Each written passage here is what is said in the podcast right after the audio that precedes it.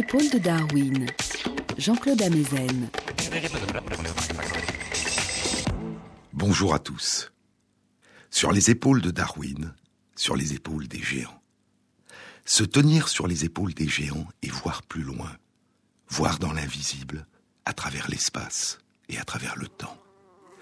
Voir le balai incessant des innombrables abeilles à miel qui visitent et fécondent les fleurs, récoltent le pollen et le nectar, parcourent nos campagnes et nos jardins, découvrent, apprennent, se souviennent et racontent. Car les petites abeilles à miel sont des conteuses.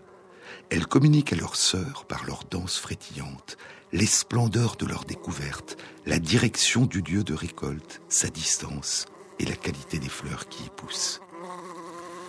Comme nous, et comme la quasi-totalité, probablement la totalité des animaux, les abeilles à miel vivent au rythme d'une alternance de périodes d'activité et de repos, une alternance régulière de périodes de veille durant la journée et de périodes de sommeil durant la nuit.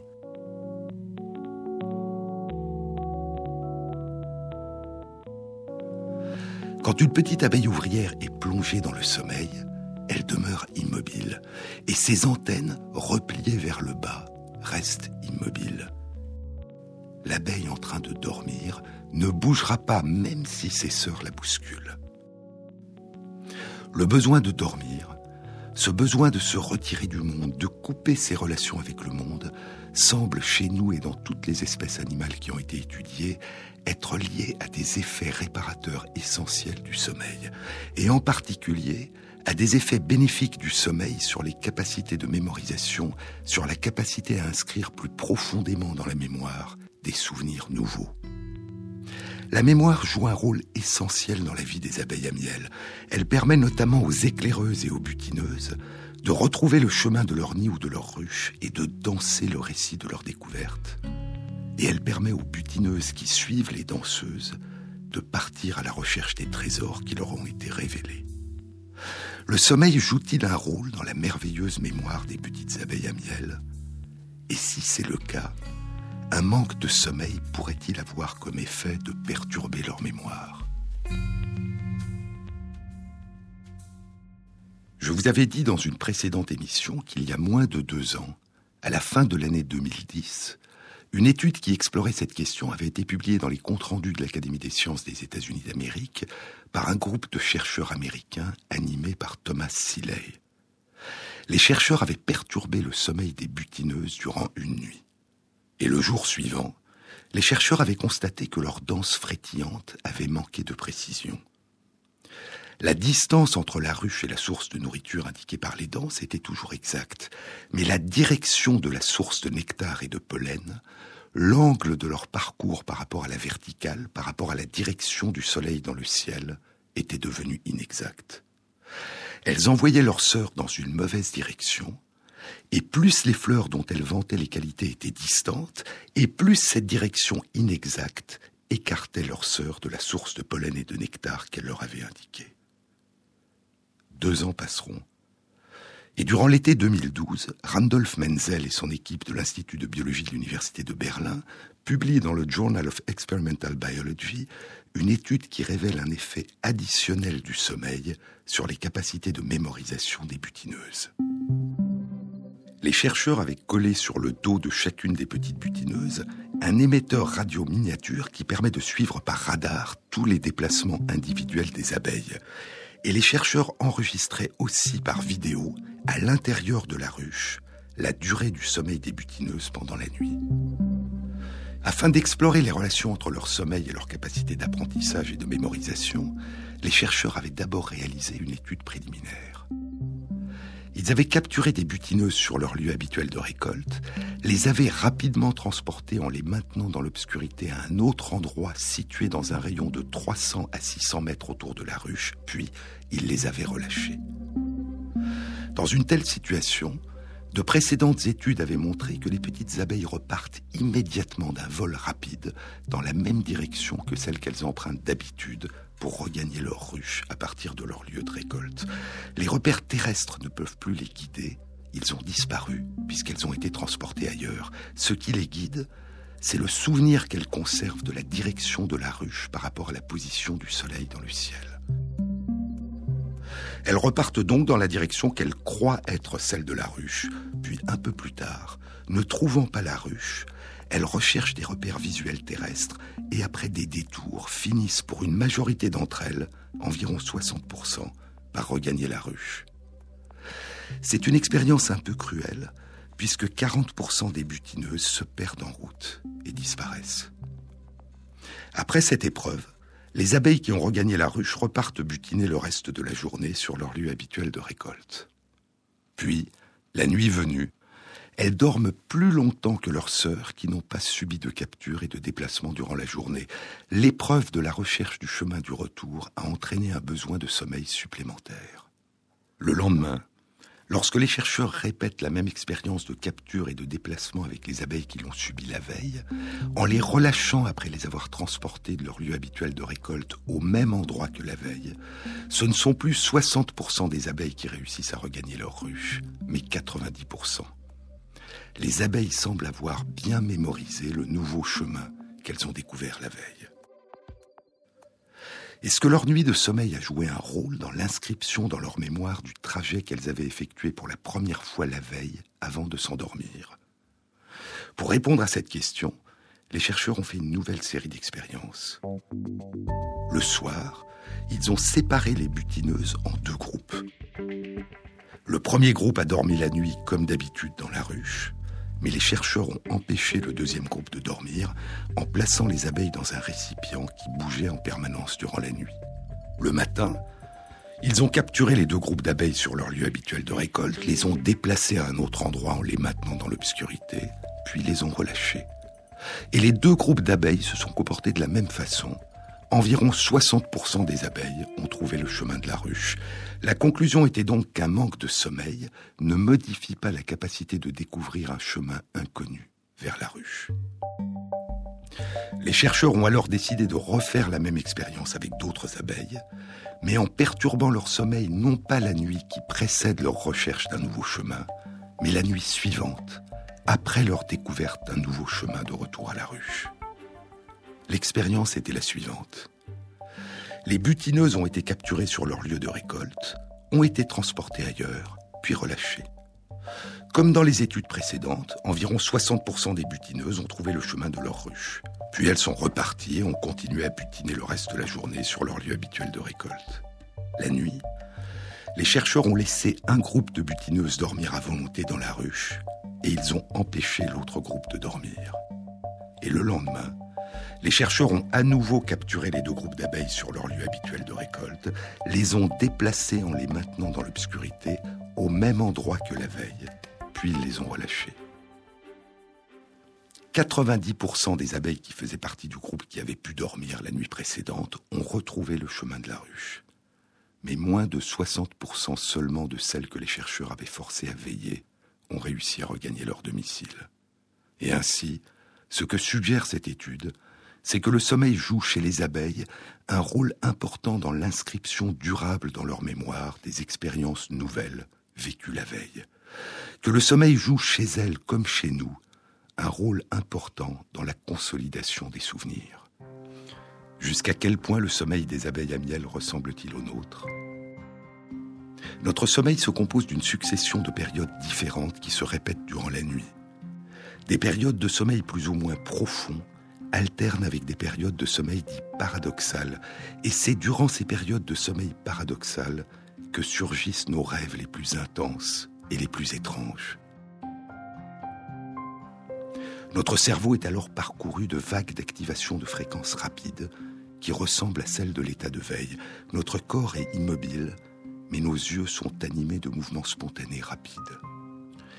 Randolph Menzel et ses collègues ont remarqué que le sommeil profond des petites butineuses, durant lequel elles demeurent immobiles, les antennes immobiles et repliées vers le bas, est entrecoupé de périodes où elles se mettent soudain à bouger leurs antennes dans tous les sens.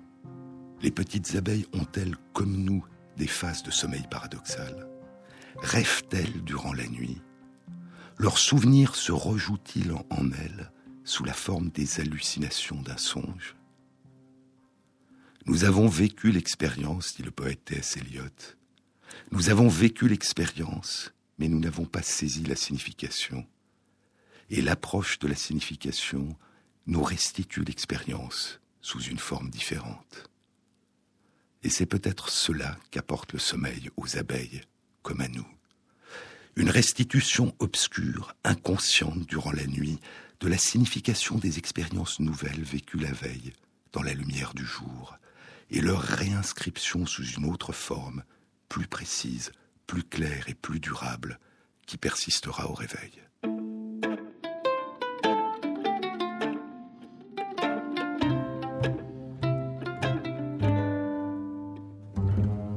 Je sais le bruit des canons, le fracas d'un troupeau de bisons, les bottes qui claquent à l'unisson font plier les ponts. Un brin d'ironie souffle sur la vie. Le vent se lève et toi aussi, toi, tu sais prendre les choses à la légère.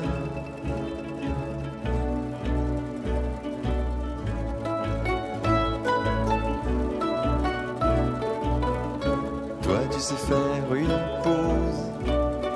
Un grand désert sur le noir, le morose. Tu fais des courants d'air. Toi, tu sais prendre les choses à la légère.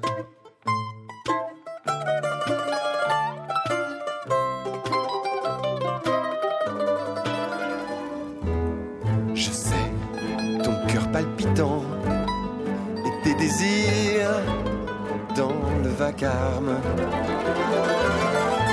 bats des ailes à contre-courant. Quand vient sonner l'alarme,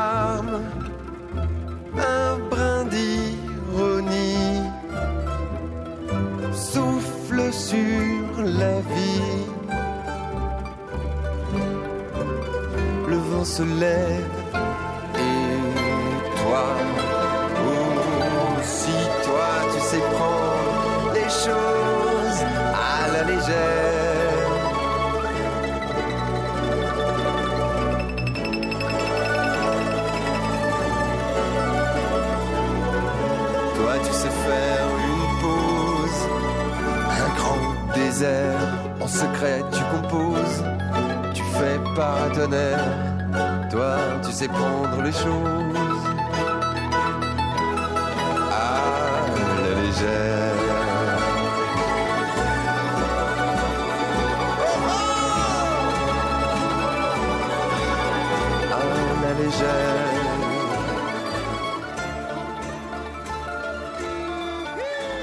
Sur les épaules de Darwin, Jean-Claude Amezen. Chez les abeilles à miel, deux sœurs peuvent se développer de deux manières radicalement différentes selon leur environnement, selon la nourriture que leur procure leur nourrice au début de leur vie. Soit l'embryon se développera en une petite ouvrière qui vivra en moyenne deux ou trois mois, assurera successivement au cours de sa brève existence toutes les tâches de la collectivité, et dont les organes de reproduction seront maintenus dans un état d'immaturité par les phéromones émises par la reine et par les petits, soit l'embryon se développera en une reine de grande taille, féconde, dont la principale activité consistera de la fin de l'hiver à la fin de l'automne à pondre jusqu'à 1500 œufs par jour, une reine qui pourra vivre jusqu'à 5 ans, c'est-à-dire 20 à 30 fois plus longtemps que les ouvrières auxquelles elle aura donné naissance.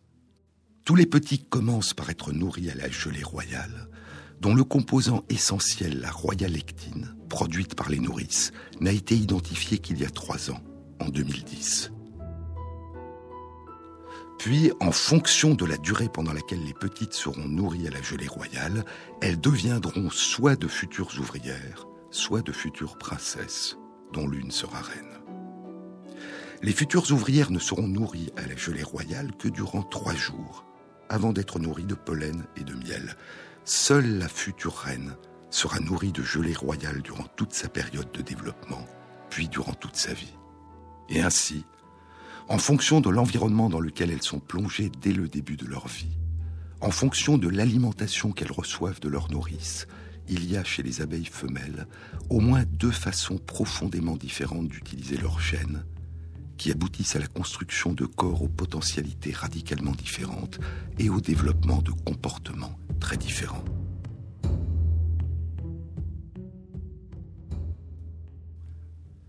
Les effets des interactions entre gènes et environnement sont particulièrement spectaculaires chez les insectes sociaux, les abeilles, les fourmis et les termites, au point d'avoir longtemps été considérés comme une exception. Mais ces phénomènes opèrent à des degrés divers chez tous les êtres vivants. Et l'exploration de la complexité de ces interactions entre gènes et environnement est devenue un domaine en pleine expansion qui a été nommé l'épigénétique, littéralement ce qui est au-dessus des gènes, au-delà des gènes, c'est-à-dire l'influence exercée par l'environnement sur la manière dont les êtres vivants, leurs cellules et leurs corps utilisent leurs gènes. Dans de très nombreux cas, la manière dont un organisme utilise ses gènes peut avoir autant d'importance sur son devenir que la séquence particulière des gènes dont il a hérité. Le plus souvent, l'extérieur compte autant que l'intérieur, l'environnement compte autant que les gènes, l'acquis compte autant que l'inné.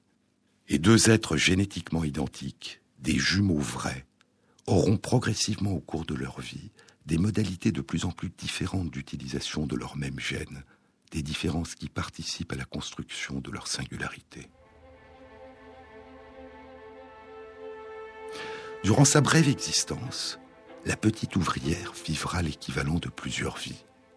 Dès qu'elle débute sa métamorphose, à partir du moment où elle a tissé son cocon, les nourrices protègent la nymphe en scellant son alvéole d'un plafond de cire. Puis, une fois sa métamorphose accomplie, la petite abeille ouvrière sort de sa chrysalide, détruit le plafond de cire et sort de sa cellule hexagonale. Elle demeure d'abord sur place, s'occupant du nettoyage de son alvéole. Puis, elle commence à nettoyer les alvéoles proches. Au centre du nid ou de la ruche sont les gâteaux de cire dont les alvéoles contiennent les œufs et les petits en train de se développer. Plus en périphérie sont les gâteaux de cire dont les alvéoles contiennent le pollen, et plus en périphérie encore sont les gâteaux de cire qui contiennent le miel. Deux jours après sa naissance, la petite ouvrière commence à se déplacer, mais reste proche du centre du nid. Elle s'occupe des soins aux petits, elle devient nourrice. Et la jeune nourrice soigne et nourrit aussi sa reine qui ne peut s'alimenter seule. Une dizaine de jours après sa naissance, la petite ouvrière commence à quitter le centre du nid ou de la ruche et s'aventure vers la périphérie. Et elle va progressivement s'engager dans une succession d'activités très différentes les unes des autres. Elle devient d'abord receveuse. Elle recueille le pollen que les butineuses ont aggloméré sur leurs cuisses en petites pelotes après avoir rendu les grains de pollen collants à l'aide d'une goutte de miel qu'elles ont emporté avant de s'envoler hors du nid ou de la ruche. Elle recueille le nectar que les butineuses régurgitent après l'avoir avalé et stocké dans leur jabot. La receveuse en confie une petite partie à d'autres receveuses, qui en confient à leur tour une petite partie à d'autres. La qualité du nectar est ainsi évaluée par de nombreuses ouvrières, puis le nectar sera transformé en miel par une évaporation qui augmente sa concentration en sucre. Et la petite ouvrière répartit le pollen et le miel dans les alvéoles des gâteaux de cire correspondants. Puis, elle change d'activité et devient architecte elle bâtit les nouveaux gâteaux de cire et construit les alvéoles hexagonaux aux parois régulières. Un jour, elle se rapproche de l'entrée du nid ou de la ruche et devient gardienne. Elle découvre la lumière du jour. Elle entrevoit le monde extérieur. Elle se poste à l'entrée, ailes écartées, mandibule ouverte, pattes avant levées, et elle vérifie en les touchant avec ses antennes que les abeilles qui sont en train de tenter d'entrer ont bien l'odeur, les phéromones qui témoignent qu'elles font partie de la colonie. Parfois, la petite ouvrière s'engagera dans une activité qui l'amènera à sortir brièvement du nid ou de la ruche. Elle participera au rite funéraire, sommaire, de la colonie. Elle recueillera les abeilles qui sont mortes au domicile, les tirera vers l'entrée, puis s'envolera, les transportant pour les lâcher à distance du nid ou de la ruche. Durant les trois premières semaines de sa vie active, l'abeille ouvrière s'est progressivement éloignée du centre du nid ou de la ruche où elle est née. Ces pérégrinations ont suivi une forme de mouvement centrifuge, en spirale, du centre vers la périphérie. Et à mesure qu'elle se déplaçait, elle a progressivement changé d'activité. À mesure qu'elle prenait de l'âge et découvrait tous les recoins de son domicile, la petite ouvrière s'est successivement formée à tous les instruments du grand orchestre de la colonie.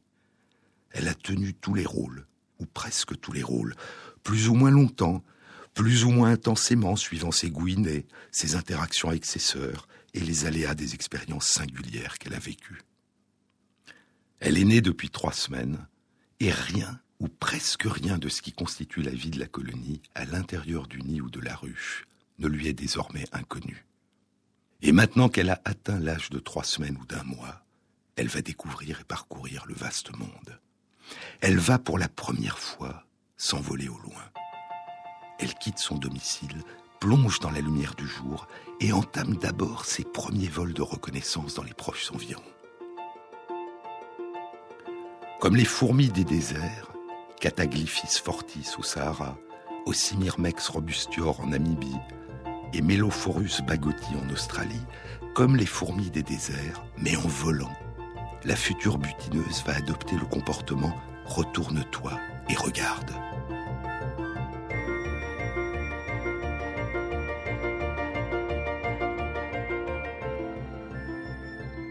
Elle s'éloigne progressivement en décrivant des spirales de plus en plus grandes autour de son domicile. À intervalles réguliers, elle exécute un tour rapide sur elle-même et au moment où elle se retrouve face à l'entrée de son nid ou de sa ruche, elle s'immobilise un court instant, pendant un à deux dixièmes de seconde, et semble photographier les repères visuels environnants. Elle les inscrit dans sa mémoire, puis elle poursuit son vol en spirale de plus en plus large. Et une fois qu'elle a appris à s'orienter, à se repérer par rapport à la direction du soleil et à mémoriser les lieux alentours, à se souvenir des repères, un arbre, un tas de pierres, le sommet d'une colline, un toit, un fourré, elle devient butineuse. Avant sa première sortie dans le monde, elle a déjà appris à reconnaître le parfum des fleurs en recueillant le nectar et le pollen rapportés par ses sœurs. Désormais, c'est elle qui va partir à la recherche de la source du nectar et du pollen. Avant sa première sortie dans le monde, elle a déjà entendu les butineuses exécuter leur danse en rond et leur danse frétillante. Elle va désormais en suivre les indications et elle fera elle-même, une fois de retour dans l'obscurité du nid ou de la ruche, le récit de ses voyages, exécutant la danse en rond ou la danse frétillante, quand elle aura fait une belle récolte, une belle découverte.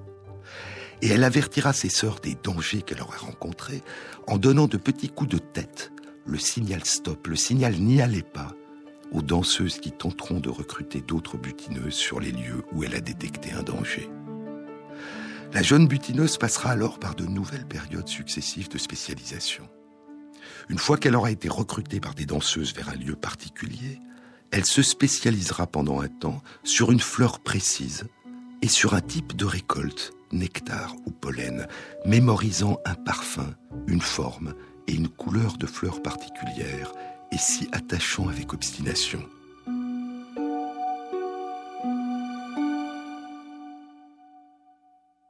Elle deviendra de plus en plus habile dans sa récolte de nectar ou de pollen, favorisant ainsi l'accumulation rapide des réserves de la colonie durant les périodes fastes mais éphémères d'abondance. Puis, une minorité de butineuses, de 5 à 25% vont se transformer en éclaireuses.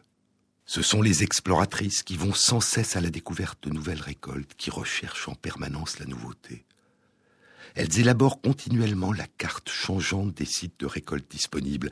Elles sont les cartographes de la colonie, au travail toujours recommencé. Et une fois l'an, lors de l'essaimage, lors de la grande migration, ce sont les éclaireuses qui choisiront en votant le lieu du nouveau domicile de la colonie. En deux mois, la petite abeille ouvrière aura vécu plusieurs existences. Et ce ne sont pas seulement ses activités, ses comportements qui se seront transformés avec l'âge, mais aussi son corps et son cerveau.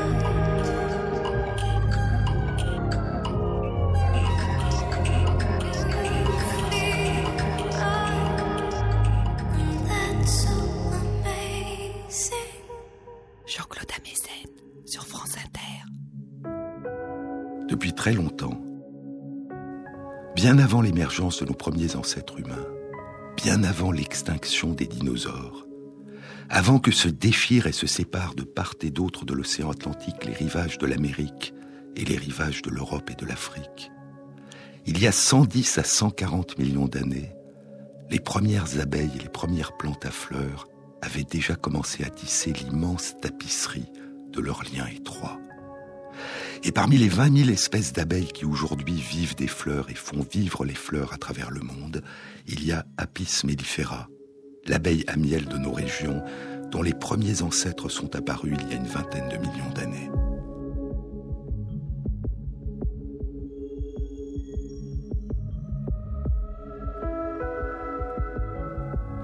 Les témoignages qui nous sont parvenus des liens étroits que l'humanité a tissés avec les abeilles à miel ne datent que d'un peu plus de 4500 ans. Mais à qui les a connus, à qui les a aimés, dit Materlinck, un été sans abeilles semble aussi malheureux et aussi imparfait que s'il était sans oiseaux et sans fleurs. Depuis les origines de l'humanité, les abeilles ont apporté une contribution majeure à la récolte des fruits, des graines, des légumes et des noix dont se nourrissaient nos ancêtres. Pendant très longtemps à partir de leur cueillette, puis, depuis dix mille ans, depuis l'invention de l'agriculture dans différentes régions du monde, à partir de leurs activités d'agriculteurs. On estime qu'aujourd'hui, un tiers de notre nourriture sur toute notre planète est dérivé de plantes dont les abeilles fécondent les fleurs. Mais aujourd'hui, dans de nombreuses régions du monde, la diversité et le nombre des abeilles ont considérablement diminué, et cette diminution progressive qui a débuté il y a un demi-siècle s'est brutalement accentuée durant ces dix dernières années.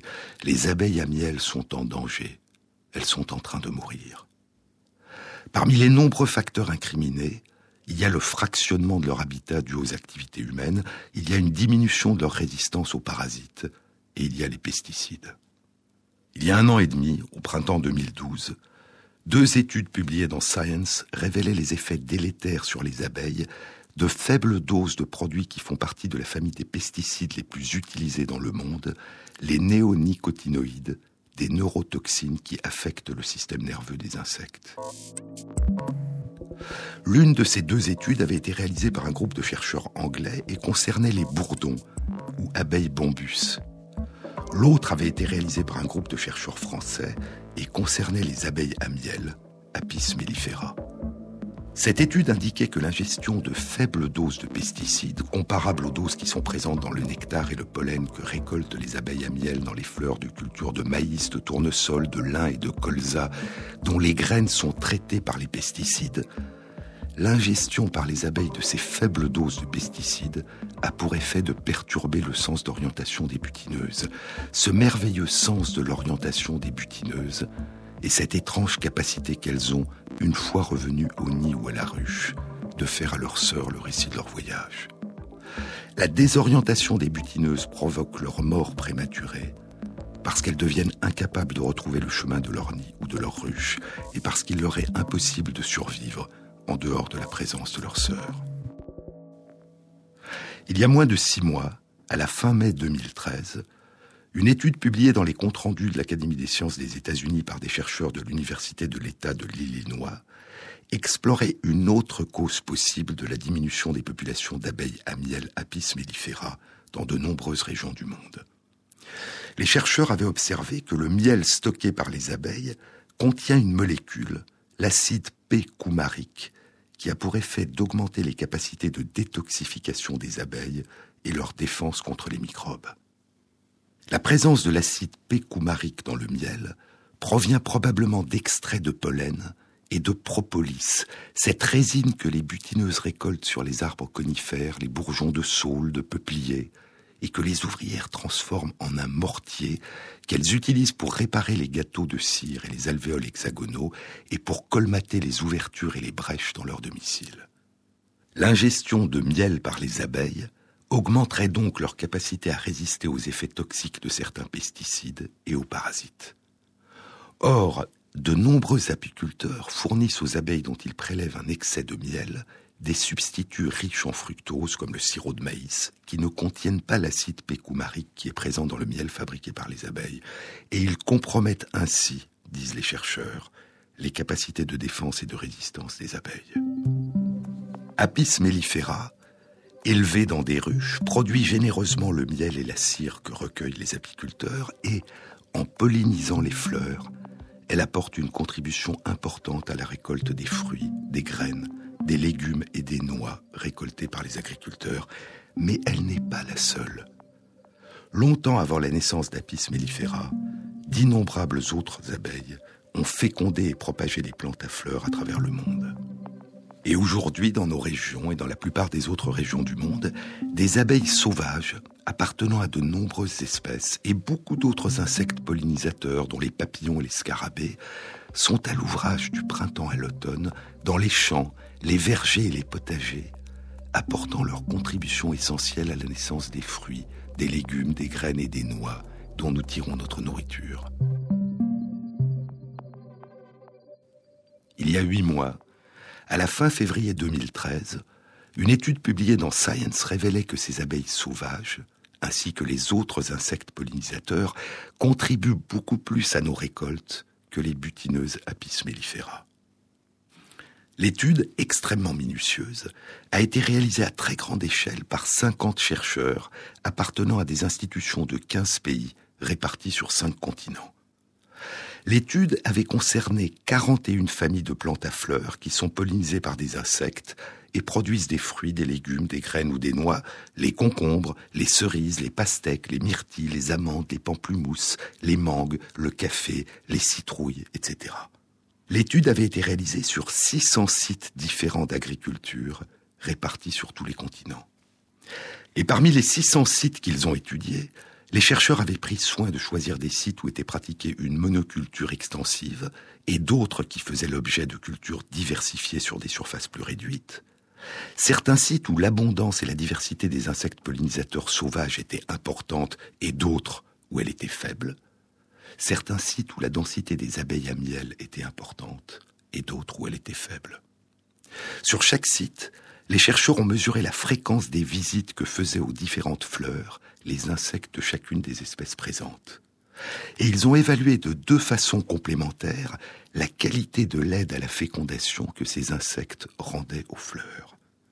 Soit en mesurant le taux de pollinisation, en comptant le nombre de grains de pollen déposés par les insectes pollinisateurs dans les stigmas, les organes femelles des fleurs, soit en appréciant l'efficacité de la fécondation en comptant le pourcentage de fleurs qui avaient donné naissance à des fruits, à des légumes, à des graines ou à des noix. Les résultats indiquent que les visites des fleurs par des insectes pollinisateurs sauvages augmentent significativement la production des fruits, des légumes, des graines et des noix dans l'ensemble des 41 familles de plantes à fleurs étudiées, alors que les abeilles à miel n'ont le même effet que dans une petite minorité de ces familles de plantes à fleurs. Et globalement, à nombre de visites égales, les visites effectuées par les insectes sauvages augmentent deux fois plus la productivité des fleurs que les visites effectuées par les abeilles à miel. La conclusion de l'étude était la suivante. Une augmentation de l'élevage des abeilles à miel par les apiculteurs peut apporter une contribution importante à l'agriculture, mais elle ne peut à elle seule se substituer à la contribution essentielle qu'apportent les autres insectes pollinisateurs, et notamment les abeilles sauvages appartenant aux très nombreuses espèces autres qu'Apis mellifera. La fécondité des plantes à fleurs dépend de la biodiversité des insectes qui les pollinisent. Plus encore que la diminution dans plusieurs régions du monde du nombre et de la richesse des colonies d'abeilles à miel, le plus grand danger qui menace à moyen terme les plantes à fleurs, et donc une grande partie de nos sources de nourriture, c'est la diminution du nombre et de la diversité des autres abeilles sauvages qui les pollinisent. Et depuis une quarantaine d'années, la diversité des abeilles sauvages, ainsi que la richesse de leur population, est en train de s'effondrer. Sur les épaules de Darwin, sur France Inter.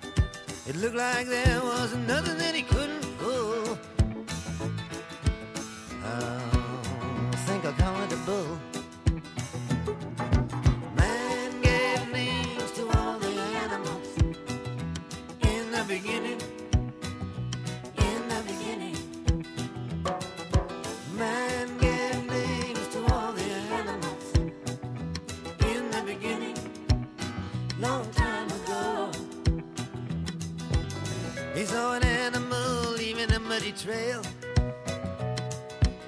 Real dirty face and a curly tail. He wasn't too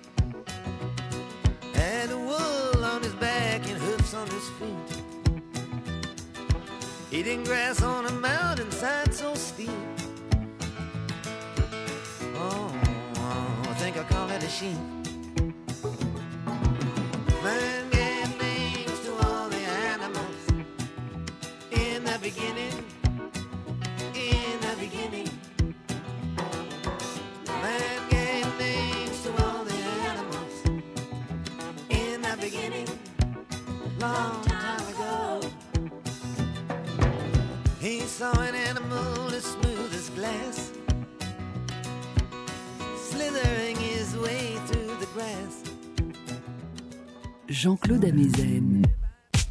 Dans le même numéro de Science, à la fin février 2013, une autre étude était publiée qui avait été réalisée par trois chercheurs de l'Université de l'État de Washington, de l'Université de l'État de Montana et de l'Université de l'État de l'Illinois aux États-Unis.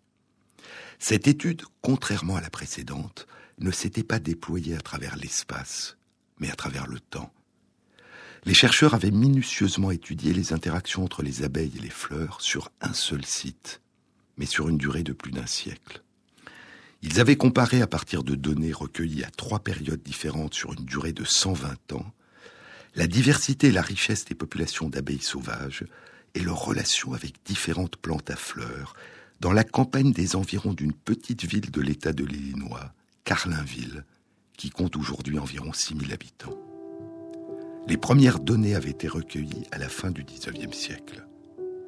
À partir de 1887 et jusqu'en 1916, Charles Robertson, un entomologiste qui enseignait la biologie et le grec classique au Blackburn College à Carlinville, avait réalisé une étude minutieuse et exhaustive des relations entre les plantes à fleurs et leurs insectes pollinisateurs dans les sous-bois et les prairies qui s'étendent dans un rayon d'une quinzaine de kilomètres autour de Carlinville. Il avait découvert et décrit avec précision un réseau complexe de plus de 500 interactions entre 1429 espèces d'insectes visiteurs et plus de 450 espèces de plantes à fleurs qu'il pollinise. Parmi ces 1429 espèces d'insectes pollinisateurs dont il avait répertorié les interactions avec les fleurs, il y avait plus de 100 espèces d'abeilles sauvages et plus de 1000 espèces de scarabées, de mouches et de papillons. Robertson décrira plus de 200 espèces et variétés inconnues d'insectes. Il publiera plusieurs articles scientifiques et il écrira un livre, Fleurs et insectes, une liste des visiteurs de 453 fleurs. Et en reconnaissance de son extraordinaire travail, les entomologistes donneront plus tard son nom à une vingtaine d'espèces et variétés d'insectes qu'ils appelleront Robertsoni. Plus de 80 ans après les premières observations de Robertson, au début des années 1970, une nouvelle étude est réalisée sur les mêmes sites des environs de Carlinville. Les chercheurs y explorent la diversité des abeilles et la fréquence de leur visite à la plante à fleurs la plus abondante et la plus visitée par les insectes pollinisateurs dans la région, une petite plante à fleurs blanches ou roses, répandue dans l'est des États-Unis, Claytonia virginica, communément appelée Eastern Spring Beauty, beauté du printemps oriental.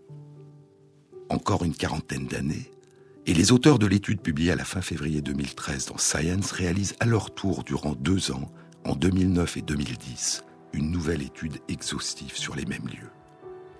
Depuis plus d'un siècle, le paysage de cette région a profondément changé. Il a été fragmenté. La plupart des forêts et des prairies ont été transformées en champs cultivés, en lieux d'habitation, en centres commerciaux, et le climat s'est réchauffé d'environ 2 degrés Celsius durant l'hiver et le printemps. L'étude indique que seul un quart des plus de 500 relations entre les insectes pollinisateurs et les plantes à fleurs qu'avait décrites Charles Robertson il y a 120 ans subsistent encore aujourd'hui. Mais les chercheurs observent 120 interactions nouvelles qui n'existaient apparemment pas du temps de Robertson. Au total, en prenant en compte à la fois la disparition massive des interactions anciennes et l'émergence du nombre beaucoup plus réduit d'interactions nouvelles, le nombre d'interactions observées aujourd'hui ne représente plus que la moitié du nombre des interactions initiales. Et les chercheurs découvrent que la moitié des plus de 100 espèces différentes d'abeilles décrites par Robertson a disparu de la région.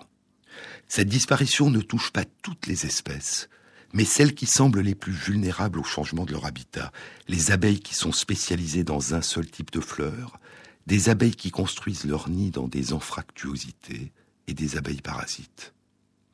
Les chercheurs découvrent aussi que c'est il y a moins de 40 ans seulement que cet effondrement semble avoir débuté.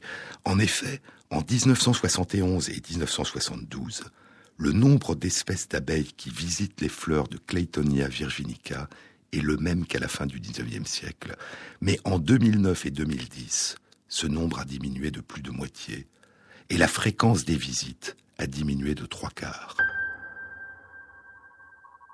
L'analyse globale du réseau d'interaction que tissent aujourd'hui dans cette petite région les différentes espèces d'abeilles sauvages qui y persistent encore et les plantes dont elles visitent les fleurs révèle un appauvrissement important et donc une fragilisation importante de ce réseau.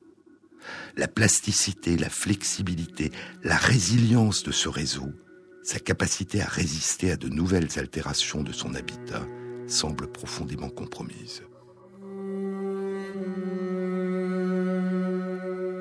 Et parce qu'il n'y a pas de raison de penser que les environs de Carlinville constituent un cas particulier et une exception, cette étude suggère que l'ancienne alliance entre le monde des abeilles et le monde des plantes à fleurs est aujourd'hui menacée.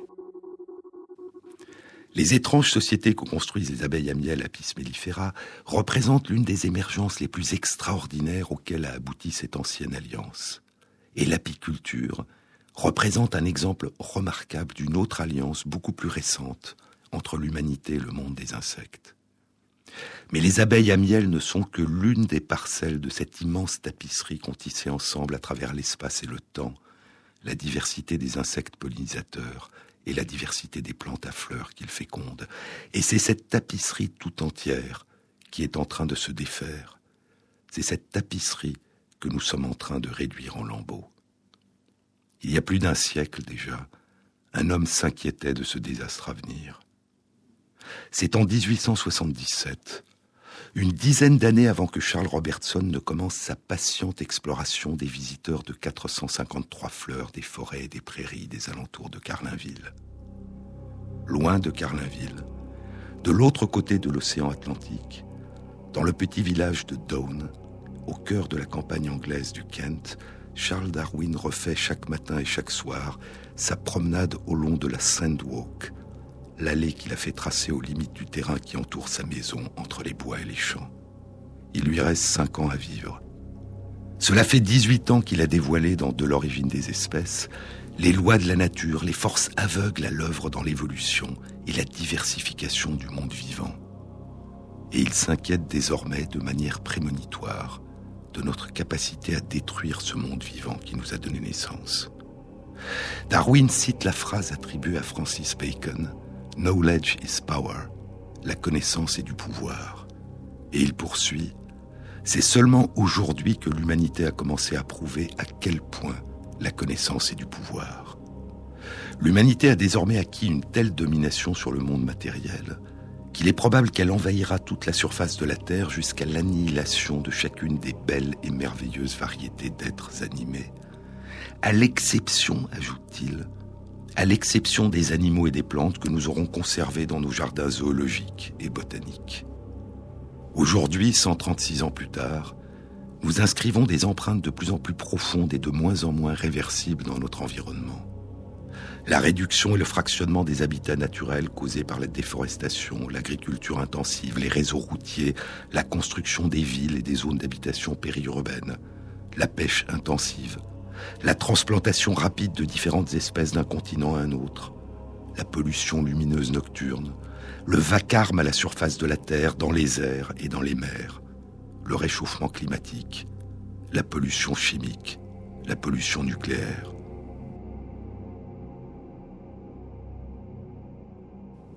Nous avons fini par nous considérer, pour reprendre les termes de Descartes, comme maîtres et possesseurs de la nature. Mais nous avons du mal à réaliser que nous sommes des colosses aux pieds d'argile, que nous ne sommes nous-mêmes qu'une parcelle de l'immense tissu de la nature et que nous ne pouvons pas survivre en son absence.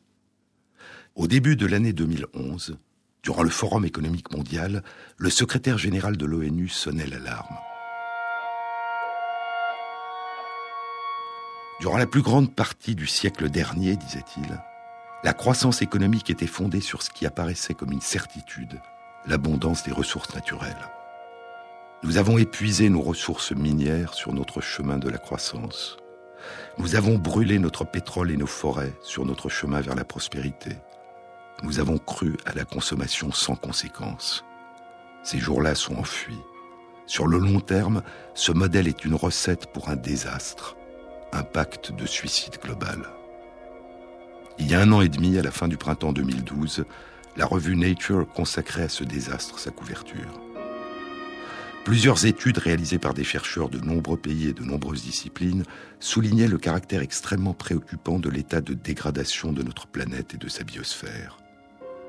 Et ils révélaient aussi à quel point cette dégradation et l'exploitation de la plupart des ressources naturelles se produit aux dépens des populations les plus pauvres et les plus vulnérables, et au profit des pays les plus riches et les plus industrialisés.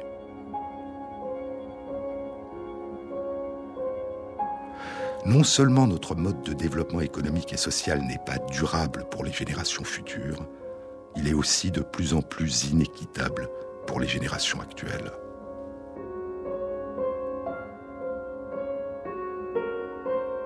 La préservation des capacités de renaissance et de diversification des splendeurs du monde vivant qui nous entoure, y compris les merveilleuses petites abeilles, est l'une des conditions nécessaires à la construction d'un monde plus juste, d'un monde plus respectueux du droit de chaque personne, enfant et adulte, à y vivre dans la dignité.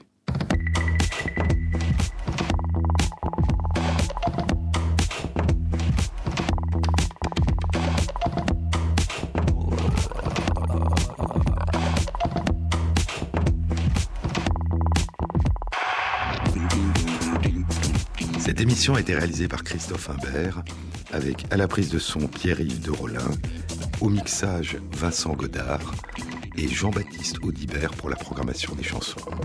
Et merci à Christophe Magère qui intègre sur la page de l'émission, sur le site franceinter.fr, les références aux articles scientifiques et aux livres dont je vous ai parlé. Bon week-end à tous, à samedi prochain.